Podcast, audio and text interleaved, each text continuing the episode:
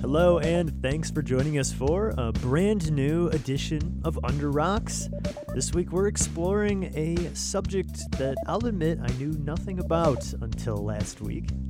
I'm Spencer Tritt here with WNIJ producer Jared Ortega, Hey, hey, hey. who has been helping out on Under Rocks, and now we uh, we've got him out in the field for today's episode.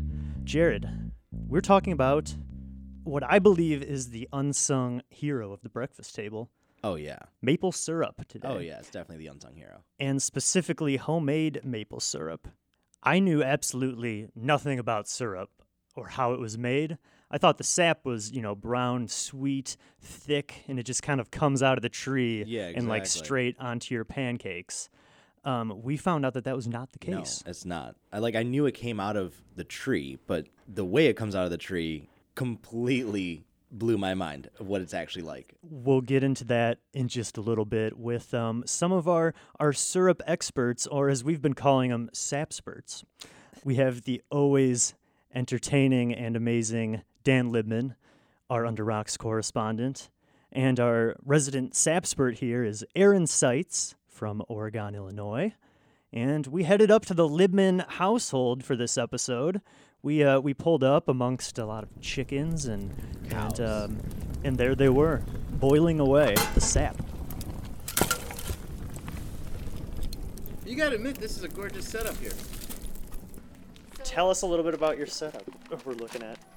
Okay, well, first of all, here's the main piece right here. This is this fabricated big tray, which is Aaron's invention, and he'll tell you about that. But all we did was we put up some cinder block so that we get some airflow, but not as we don't want a lot of airflow. And uh, if you look in here, there's a, that's already some sap, so we're already it's on deck. Goes in there. Sap is on deck. Sap is on deck. We've been collecting it for about two weeks. Would you say that's about right, Aaron? So, Aaron, you've been called the sapspert by Dan Libman here. Tell us a little bit about what we're what we're seeing here and the process that's going on. Yeah, so we tapped trees about two weeks ago, just drilling small holes into into maple trees. Doesn't hurt them one bit, and then the sap drips out. We collect it in buckets, and now we're at the point where we're trying to boil 24 gallons of sap down into what will be five pints. Wow, so it's a lot of sap needed for a little syrup. right. So the key here is surface area. So if you were to do this at home, you'd be boiling, you know, sap in a pot, but what we've got here is this really shallow pan. It's only four inches tall, but it's about 40 inches long. And so this long, shallow pan, the surface area is just evaporating it. And the faster we can evaporate it, um, you know, the quicker it turns into syrup.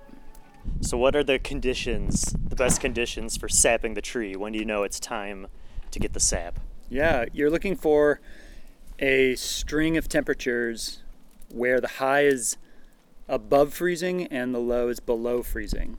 And so extending that out, we had, you know, about six or seven days in a row where the highs were in the high 40s, low 50s, and that was causing the sap to just run, run up the tree. And then at nights it was 30 degrees, 20, 29 degrees, and that was perfect because I would slow that. So what's happening is on the south side of the tree, when you tap that, and in the morning when the sun comes up and heats up that tree, all of the sap is just flowing, flowing up from the ground into the, you know, into the buds, swelling those small branches, and you just take a tiny little bit of it, and it's just dribbling out, drip by drip, and over the week it collects into buckets, and that's where we're at.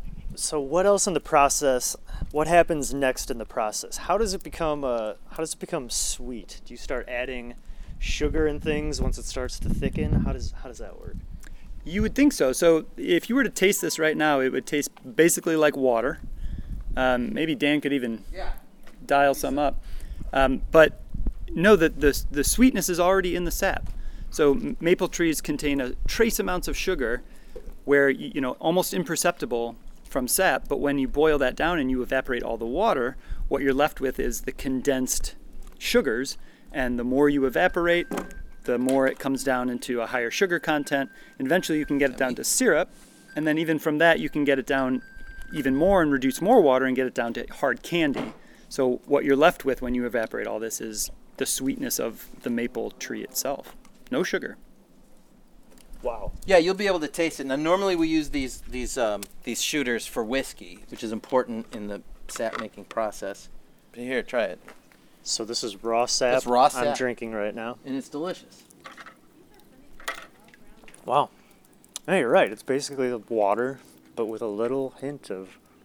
It's delicious, It is, but and it's refreshing. Not what I thought. um, Yeah, I- y- your brain is expecting yeah something you know super is straight out of sweet, the and then that came right out. Get of out of here. So here's the cool thing, right? So think about you know all the filtration, the modern filtration systems that we have. This is coming from the earth. The roots are bringing it up from the ground straight up into the tree. It's never hitting oxygen until it comes out of that tree and then right into this bucket and then right to you. So it's a total miracle to be able to drink water from a tree. Yeah, we're not getting this from a spring. We're not getting this from a river. We're not, you know, we're not collecting rainwater. Like this is coming from the earth through a tree into our hands. And you know from the Shel Silverstein book, the trees love to give it to you. It's it's their pleasure. And we've been, you know, you get so much of it. I've I've made broth. You've made broth with it too. Yep. And uh, I've been brewing coffee with it. It's- wow. So, okay, you can actually do other things besides You can do anything. syrup. That's amazing. We carbonated it last year. We Oh, made yeah. carbonated sap water, so it was just yeah, slightly sweet carbonated water. We've brewed beer. When when we made our beer a number of years ago, we would use that Wow. for the water instead of, you know, Could the, you the taste it in one. the end product? No, but it was just nice to know that it was made, you know, that, Not with tap water, Yeah, yeah. that it was made with sap. And the best part is, is that it takes all afternoon. So you invite your friends over, or people from the public radio station, whatever, and you have some beers, drink some sap. Watch the boil. Yep, watch it boil. That's exactly right. And so like this is perfect too eh, because you see the you know, you see all this evaporation happening across the face of the surface of the sap. And if you imagine that only in a small pot, right? Only a little bit of that would be evaporating, but this wide, shallow basin is just evaporating constantly and all that moisture is leaving leaving those sugars in. Right. That's Is this what they surface do in the commercial um, syrupers? Yeah. They have the same idea. Well, they've got a really cool thing that some of the commercial syrup uh, makers have a really cool like serpentine system where they have a huge bucket uh, lifted up high and then they will dribble in sap and as it works its way through a serpentine system um, by the time it comes out it will have evaporated enough to just empty in as syrup Okay, so it, it's going through. yeah it's going through like a maze of metal in the evaporator and so Oh, they wow. can time that trickle and then they can just walk away Wow. and know that on one end, you know, they're putting in raw sap, but on the other end, it's emptying out as syrup. But that's really controlled. You Yeah. know, the environment has to be perfect. They're using propane instead of wood, generally speaking, and So is it is it hard though to get that consistency just right? Like you get it too thick or too too runny? For me, and- yeah, I've never been yeah. able to do it. It's the, every time I've tried it on my own, it's it's come out not as syrup, but as like toffee or it's, Huh. like, it's So- delicious, but it's not. You know. That's kind of where the where the art comes in here. Yeah. The secrets.